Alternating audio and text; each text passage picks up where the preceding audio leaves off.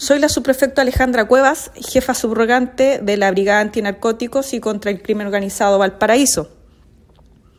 Al finalizar el año 2021 y como recuento de la labor MT0 en la región de Valparaíso, este grupo desde enero a agosto de este año, la Policía Civil ha realizado un total de 249 procedimientos MT0, logrando la incautación de 16 kilos de cocaína base, 11.660 kilos de cannabis sativa,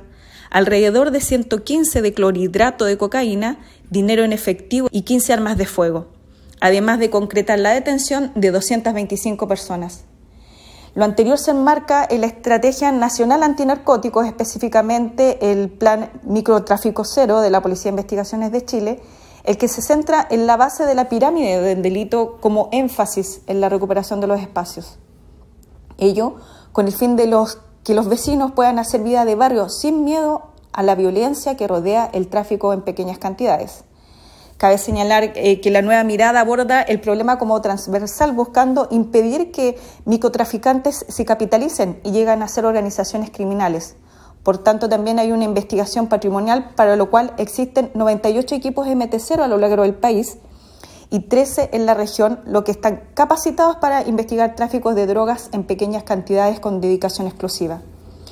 En este contexto, la Policía Civil lanzó una campaña, Tu denuncia anónimo es el inicio, que logra incentivar la denuncia anónima y obtener información que permita desarrollar una investigación policial, la que se recibe de forma anónima a través del fono 134 de la, de la PDI, al fono denuncia seguro, que es el 604.101, o al correo electrónico denuncia mt0 donde se puede entregar nuevos antecedentes que permitan ver el delito en su conjunto y actuar con bases sólidas en todo el proceso investigativo. Los buenos resultados de este plan antidrogas lo han llevado a su internalización, por lo que detectives especializados en microtráfico capacitaron a policías de México y Argentina, posicionándolos como una de las policías más capacitadas para combatir el microtráfico en Latinoamérica.